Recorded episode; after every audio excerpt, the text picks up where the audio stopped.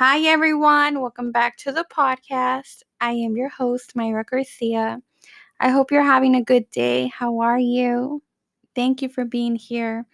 This week has been interesting. I think a lot of us are transforming and working through changes that are aligning better to our being.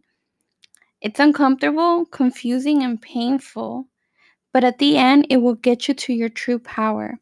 It often feels like you're being challenged and set back from any improvement you have made. This is healing, experiencing and addressing what needs to be healed.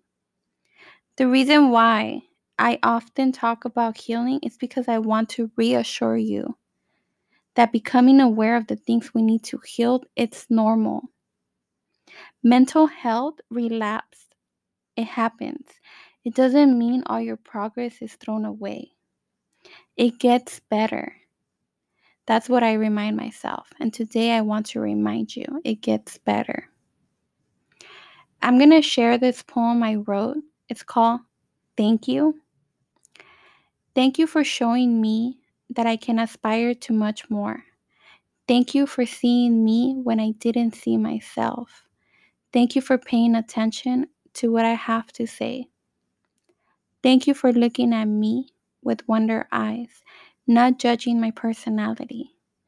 Thank you for showing me how to love myself. Let's become more attractive to the things we want in life. And how do we do that?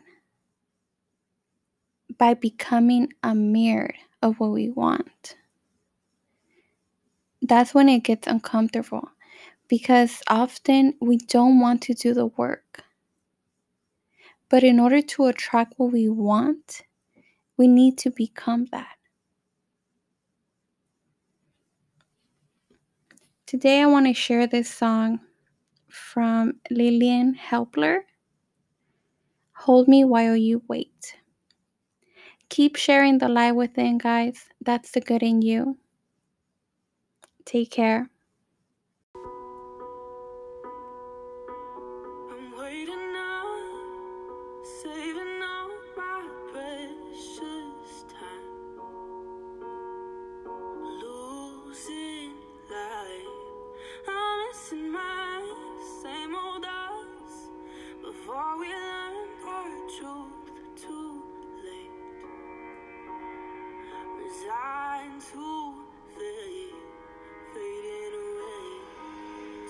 Hold me, can you turn around? I need someone to tear me down. Oh, tell me, can you turn around? But either way, hold me while you wait. Know that you are good enough. Please don't give up when things get tough. I know. I